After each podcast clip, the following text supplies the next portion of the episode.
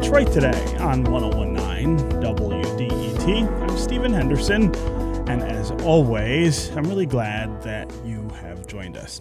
If you love this show and you listen every day, but you're among the people who has never made a donation before to WDET, now is the time to support us. Local shows like Detroit Today are our most costly services here, and as a nonprofit, WDET has to be mindful of every dollar. Your gift today takes us a step closer to raising the amount of money we need to make up for a significant financial gap by September 30th. Like many other organizations, most other organizations perhaps, the pandemic has really taken its toll on finances here at WDET. So secure the local programs you rely on and love, like Detroit Today, with your gift now at WDET.org.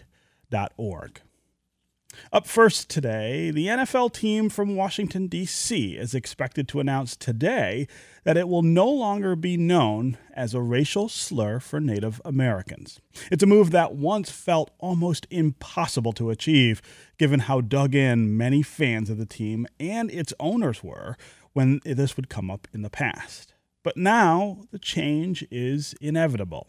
But it's not the only name that has been criticized for dehumanizing Native peoples right here in Michigan, think of all the sports teams who have mascot names that they would say are honoring, quote unquote, Native peoples, but Native peoples, in a lot of cases, would say that they are mocking or dehumanizing them with those names. There's also a push to change the name of the Indian Village neighborhood right here in the city of Detroit. So, where should this conversation go from here? That is where we want to begin our conversation today on Detroit Today. And joining us to talk about these issues is Megan Ladha Gupta. She is the founder of Indigenizing the News, a digital news source dedicated to educating non native allies about Native nations and cultures and issues. Uh, Na- uh, Megan, welcome back to Detroit Today. Hi, thanks so much for having me. Yeah, that's great to have you here for this conversation. Let's start here. What's your reaction to the announcement of the NFL team from Washington changing its name? And we should be clear with listeners we are not saying the name of that team anymore because it is a racial slur and they have decided to change it. We're going to change it now and just refer to it as the Washington NFL team. But Megan, tell me what your what your response was to that. Yeah, I mean, I'm I'm absolutely thrilled. I think it's a it's a really big win for a lot of Native people and a lot of tribal nations in the United States because for so long, mascots like the Washington football team, like the one they use, have really pushed an inaccurate and just false narrative of, you know, what Native American people, you know, what they are today and like what our contemporary lives look like.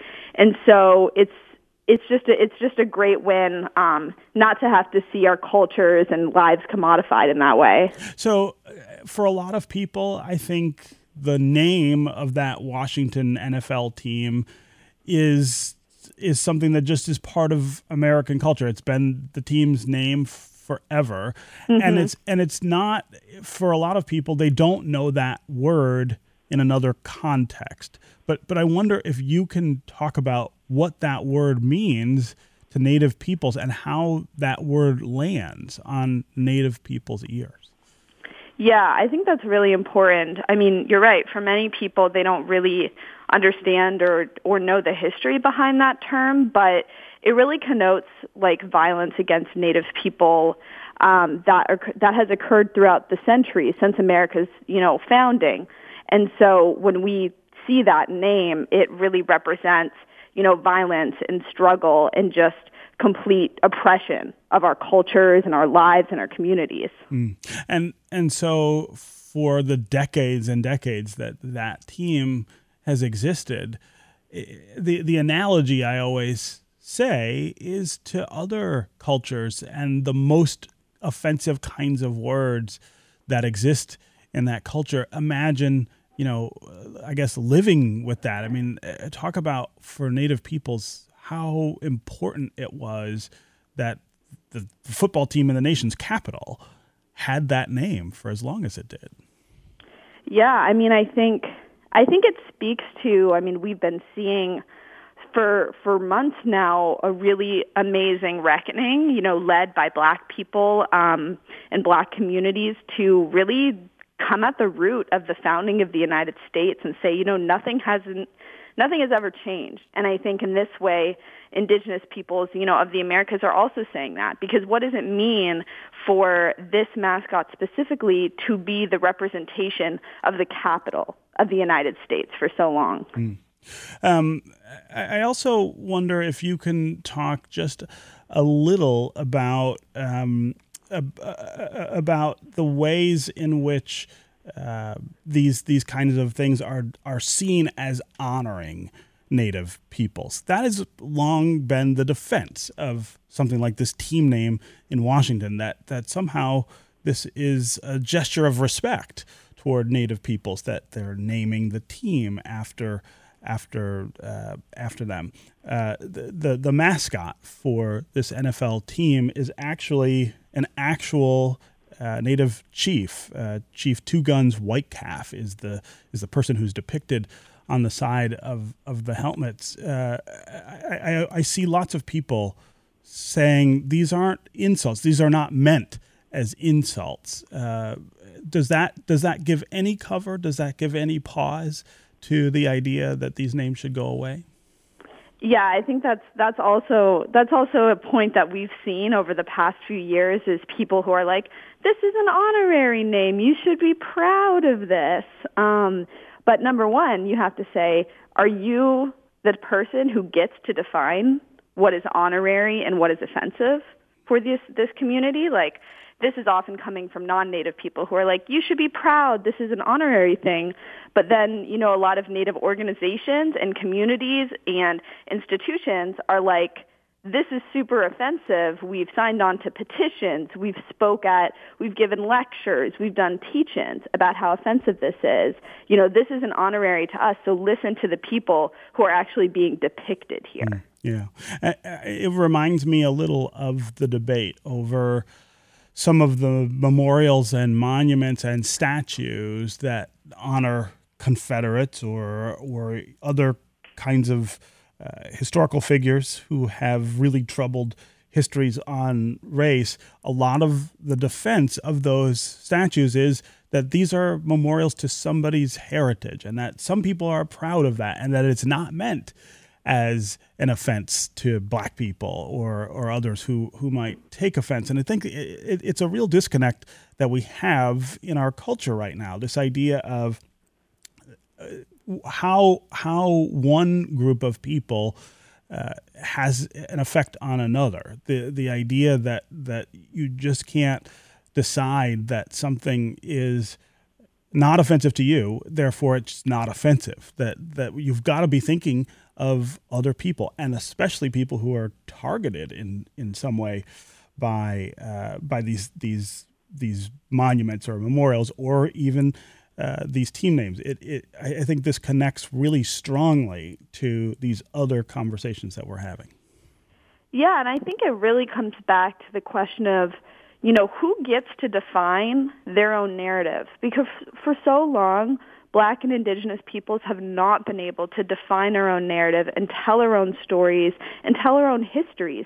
And now this is a chance to say, hey, we're going to let black people and indigenous people lead these movements to define their own histories about who they are, you know, what kind of representation they want to have, and and just how they want to express their existence in the United States. And so I think that's the really the crux of the matter is we have to let black and indigenous peoples do that in a way that feels empowering and gives agency that has for so long not been given. Hmm.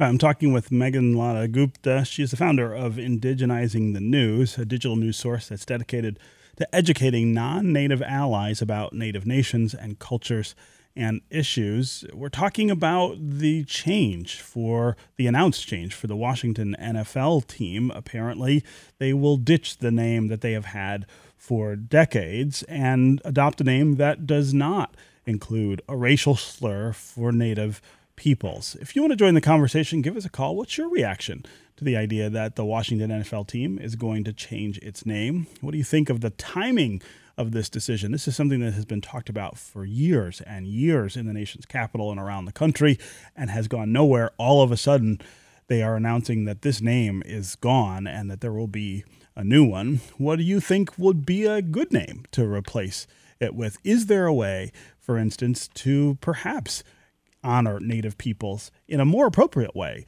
with team names? Uh, also, give us a call. Tell us what you think of other names that have the same issue the Cleveland Indians, the Kansas City Chiefs. What about names right here in Michigan? There are four high schools that have the same name as the Washington NFL team has had. Should they be changing their names? What about neighborhoods like Indian Village in Detroit?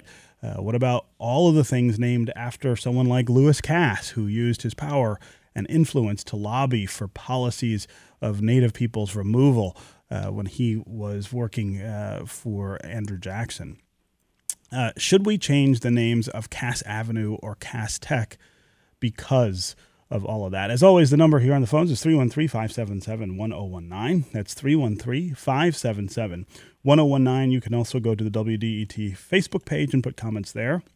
Or you can go to Twitter and hashtag Detroit Today, and we'll try to work you into the conversation. Uh, Megan, before we hear from listeners, I, I want to get you to respond to the idea that perhaps some of these names could be changed or some of the imagery and representation could be changed in a way that would honor native peoples. And and here I'm thinking of of the relationship that exists between the Florida State University mascots, uh, which is the Seminoles, and the, the the Seminole tribes. Now there are not a lot of folks left who can claim to be part of the Seminole tribe, uh, specifically because of the things, the policies that were adopted by this nation a long time ago, but uh, that that relationship is described really differently than the one in Washington D.C. And I wonder if you think that's a better representation or a more acceptable representation, or if there are ways to come up with better representations for these kinds of things.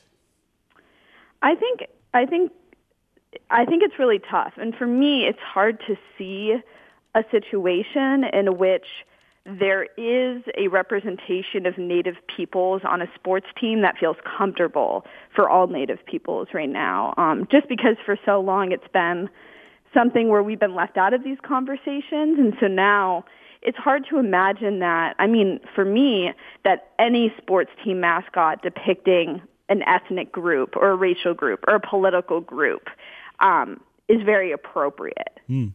So, so would you include, for instance? the Fighting Irish of of Notre Dame, which is I, I, think most Irish people take a lot of pride in in that. Now that's a very different kind of depiction than you see for Native peoples, but but we do have other cultural kinds of representation, or the University of Southern California Trojans, the the the very uh, uh, the, the the very ethnic representation there of uh, of of people. Uh, is it that we shouldn't be doing this at all, or is it that there are certain ways in which it's just not okay? Yeah, I feel like I can't, you know, speak to how you know people feel, you know, from those um, areas when they see like people similar to them represented. But I can also say I think it also ties into histories of marginalization. You know, who's been marginalized in the United States? Who's been left out of the conversation? And, you know, what was the meaning and histories behind these mascots? Is it one of, you know, pride, like you say, or is it one of, um, one for you know often Native Americans who it, it feels like violence, you know, mm. and so I think there's there's different distinctions between there depending on the community. Mm.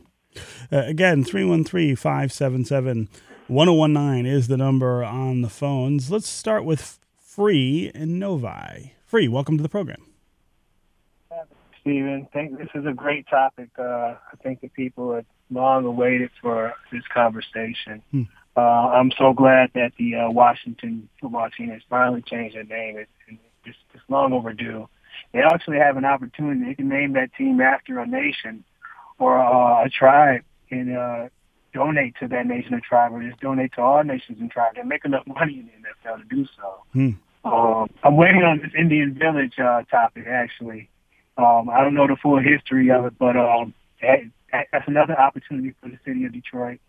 If, it, if they can name it after a tribal nation, that'd be great. You know, I can keep keep that going. Hmm. Um, but as far as like um, examples, uh, I know Ypsilanti football team or the Ypsilanti High School changed their team. Mm-hmm. They used to be known as the Braves so, um, a few Hmm. years ago, and they changed their name to the Y and then eventually to the Phoenix. Hmm. So there's some other high schools that that have done that also. Um, as far as this name changes, Yeah. we can name it after these nations, and honor to the indigenous people of this land. Yeah, free. I, I, your your phone is cracking up just a little, but I, I, I think we really get the gist of what you're saying. I really appreciate your calling, uh, um, uh, Megan. Uh, the, I I think his his comment again raises this question of: Is there a way to honor Native peoples in this in this way that would be better? Uh, if if you if you work with Native peoples to try to figure out what would honor them in in an appropriate way for sports uh, for sports names and and and mascots is that is that is that the right way to have gone about this i was disappointed for instance to see or I guess we don't know for sure yet, but that I thought that uh, what they ought to be doing in Washington is talking to the tribes of of, of that area. Uh, th- there are native peoples who still inhabit that area who have been there for a long time and had to endure all of this. Why not pull them into the conversation and figure out not just a way to change the name, but also to maybe include them in some of the in, in some of the benefits that the team has had. A, uh, a percentage of ownership, even of the team, seemed to me to be maybe an appropriate remedy. But I but I wonder what your reaction is to what Free is talking about. Yeah, exactly. I mean, I think a lot of people in the United States who aren't really educated in, you know, topics surrounding Native American contemporary lives and cultures forget that there, there's, you know, hundreds of Native nations and communities all over the U.S. And there's so many local communities that are probably in your area. And so I think it's really important. And I was also disappointed, um, although not surprised, to see that, you know, local tribal leaders and local tribal communities were not brought in for these discussions because that's a great time to say, look, you know, I'm going to sit back and I'm going to listen to you and I'm going to hear you out and I'm going to prioritize and center your perspective and your voice. Again, free. Thanks very much for the call and the comments. Let's go to Marianne in Macomb. Marianne, welcome to the show. Thanks for having me. Hi. Um, good morning. Um, you know, I grew up on the East Coast, and you know, my team was the Eagles, and we played the Redskins all the time, and it, and occasionally the name would be brought up that it was offensive, and we should not use that. Sorry that I did, um, but it was it was always brought up. You know, you should change your name; it's offensive, and it never really dawned on me how offensive it was until my son married a Native American girl. Um, and I think now, after they've rejected it so many years, that it's more a political gain for them than it uh, is um, being culturally sensitive because they did reject changing it for so long. Um, and I think that they're really not, I think they're hiding um, this political gain in this, this changing, this time where everyone is becoming more aware of what is offensive and who's being, um, whose, whose um, culture is being appropriated and being offended, that they're, they're trying to be PC and that's that's being subjugated by this name change. Yeah, that's uh, that, that's really interesting. Uh, you know, the, the the question of the timing and what's trying to be achieved here, I guess, as they as they change this name, given that the, the this argument has existed for so long and so many people have been asking them. Dan Snyder, the owner of the team, has been so recalcitrant about the Yeah. request to even talk about.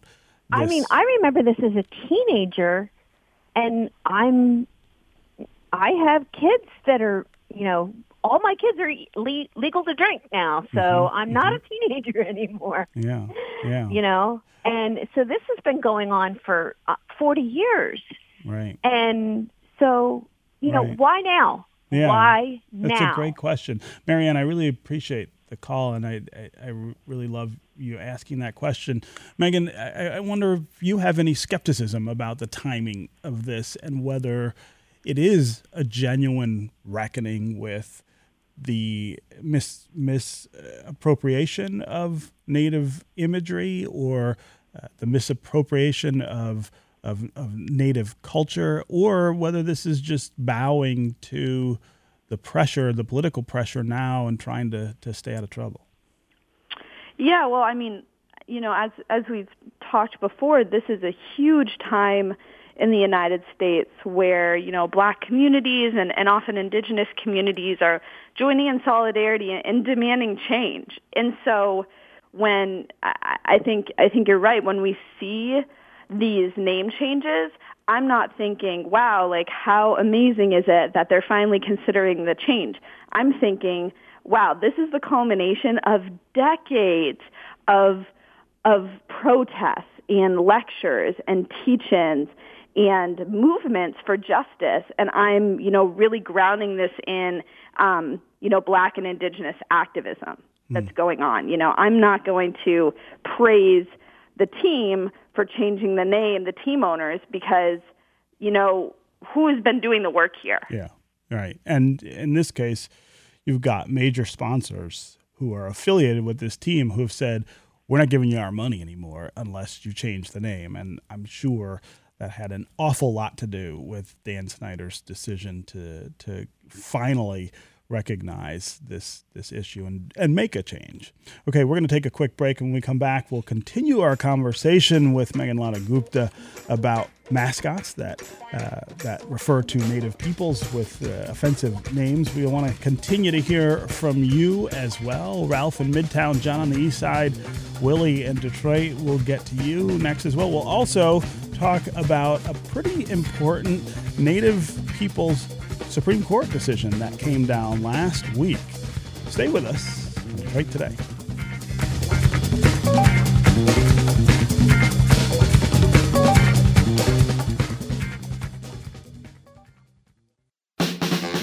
Your city Your town. Your voice. on 1019 WDET. Detroit's NPR station.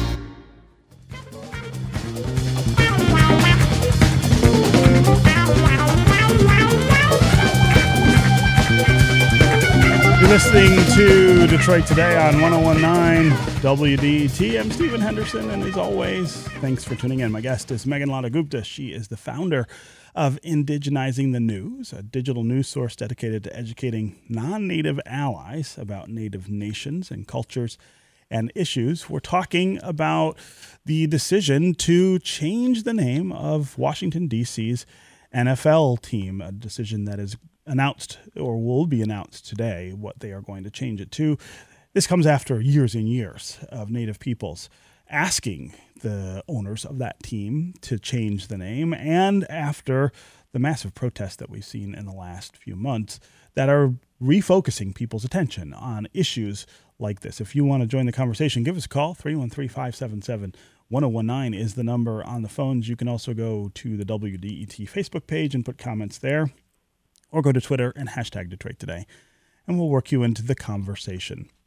Megan, before we go back to the phones, uh, I, I want to talk about this U.S. Supreme Court ruling last week. Uh, 5 4 decision, very close, uh, but a decision that really upheld and recognized native jurisdiction and treaty rights in a way that we've not seen the court do before. Some people are interpreting this ruling as having decided that most of the state of Oklahoma, for instance, is under native jurisdiction and treaty rights. Yeah, it's it's a little bit more complicated than that, um, and I think there's the the interesting part is because you know we don't have a lot of education in the United States about what treaty rights you know stand for and Sure.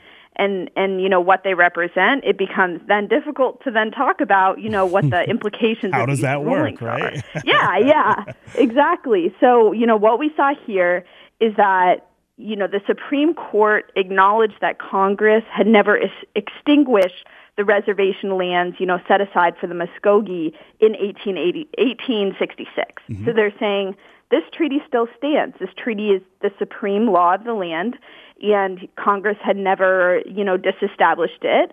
So this treaty still stands. It's kind of like um, re-acknowledging or acknowledging a border that still exists. Yeah, yeah. And it was Neil Gorsuch who wrote this opinion. I think that's very interesting for a number of reasons. Uh, he's a pretty conservative justice, but he comes from the 10th Circuit, which is the circuit that includes Oklahoma. And among the justices on the court, he would have more familiarity with these issues than any of the others, which made me think that perhaps his opinion here was the persuasive one, was the one that that uh, that pulled the majority together. It's it, it's an unusual decision, though, given given his conservatism. I think people were a little surprised. Yeah, it- it's something interesting that a lot of people, you know, d- don't know about the Supreme Court in in other, um, you know, legislative and, and judicial spaces. But yeah, Neil Gorsuch has often been a, uh, you know, he he's a textualist and he's very strong on Indian law. He knows what he's talking about. And this is right here. It's in the Constitution. It's you know it's in the laws. And so this isn't a single event. He has. Um, you know, continued to really support Indian law and, and rulings in the Supreme Court. While, you know, it, it often doesn't track um, d- Democratic and, you know, Republican Sure. lines as much as you would think that it would. Yeah, yeah. It's uh, it's often difficult to sort of just overlay our political interactions on top of the court, and and it Yeah. should be that way because uh, they are deciding law, which is very separate from Mm-hmm. politics. Okay, let's go back to the phones here. Ralph in Midtown. Ralph, what's on your mind? Yes. Uh, good morning. Hi. And uh, my my uh, uh, statement or question is in regards to uh, contributions of those uh, Native American people who, especially like Jim Thorpe, who uh, helped create the National Football League. Mhm. Uh, even though he is in the uh, Football Hall of Fame in Canton, Ohio, I wonder if a lot of people uh, appreciate the fact that Jim Thorpe is one of those uh, heroes who helped create the National Football League, Mm. as well as how many. I think the question should be raised: How many athletes in uh, in uh, the National Football League are Native American, Hmm. and has not been uh, uh, pointed out to the, the general public that uh, as they're you know beginning to have contributions of Native American athletes into the National Football League as well as uh, baseball and basketball. Sure, Ralph. So that- yeah, Ralph, that's a great point, and I, I think it gets to it gets to this issue of how much m- this matters. Changing the name of the Washington NFL team is a dramatic change because it's something that was fought for so long, and it's because it's a team that has existed for so long but it doesn't address lots of other things that are inequities and imbalances in that league. And and Megan, I wonder if you think maybe this is kicking the door open to those to those other possibilities, or is this just kind of a symbolic win that we've got to take for now and maybe come back to these other things later? Yeah, I think we're just gonna, you know, have to see. I mean, we haven't heard what the new name is gonna be as well. So I think I think that's coming out today and that's going to be definitely some big news and may, you know, signify, you know, what next steps are, you know, what might change. But I think you're right in saying that the name is so this name change is so important because it was upholding a form of oppression, a form of racism, a form of dehumanization. And so when we, you know, work as a society to, you know, reject that and say, you know, that's not acceptable, you know, what other doors can that open for addressing other types of racism and other types of inequities? Yeah, yeah. Uh, again, Ralph, appreciate the call. Let's go to Willie in Detroit. Willie, welcome to the show. Hi, I just wanted to, you know, start with the whole corporate branding thing. It's very difficult to rebrand something like that, which is probably the greatest part of the resistance in changing the name in the first place, mm-hmm. because it's got such a history and all of the, uh, you know, graphics and titles and uh, products that are already out there. But that and also doesn't take into consideration that the people that it's based off of, that term was a term of great prejudice for them. That was a brand on them too, right? Which was wrong. It was, you know, uh, America started out thinking that they came, the Europeans came here thinking that they found this great bounty that had uh, was wide open space for anybody to take over, and there was not a people here that was already using this great uh, bounty of resources, and they were wrong, and they annihilated that people, and that term to those that were annihilated is a terrible thing to hear in their ears. It, it reminds them of the fact that there were right. millions, tens of millions of people living here with a great history, thousands of years history that was just annihilated, and and mm-hmm. that term and that term was placed upon them. That they were branded as part of that resistance towards the Europeans coming into this great bounty of resources. Yeah, Willie, it should be thought of in those ways. right, know, like Willie, I, I, I I think you're absolutely right, and I love that you called to to say that. Megan, I'll give you a chance to react to to what he's saying there. A lot of people, again, don't know that, don't understand where that term comes from and how damaging and hurtful it is to Native peoples. Yeah, I think that. I mean, I mean to your first to, to his first point just because, you know, something is really hard, like with the branding and changing the name and all of these, just because it's really hard doesn't mean that it's still okay, if that makes sense. And I think that's something we're, we're learning a lot. And, and to the second point, it's so true. This also represents ideas of American exceptionalism, of manifest destiny, mm-hmm. of the idea that the United States, you know, is a nation founded on justice and liberty for all, which, as we've challenged, you know, that's that's not exactly true. And so it also does does work to erase the actual history of the past existence and contemporary existence of Native peoples who were here since time immemorial. Okay, Megan Latta Gupta is always great to have you here for conversations on Detroit today. Thank you very much for being with us today. Thank you. We're going to take another quick break, and when we come back, we're going to take a look at the implications of Dan Gilbert's Quicken Loans going public. Stay with us on Detroit Today.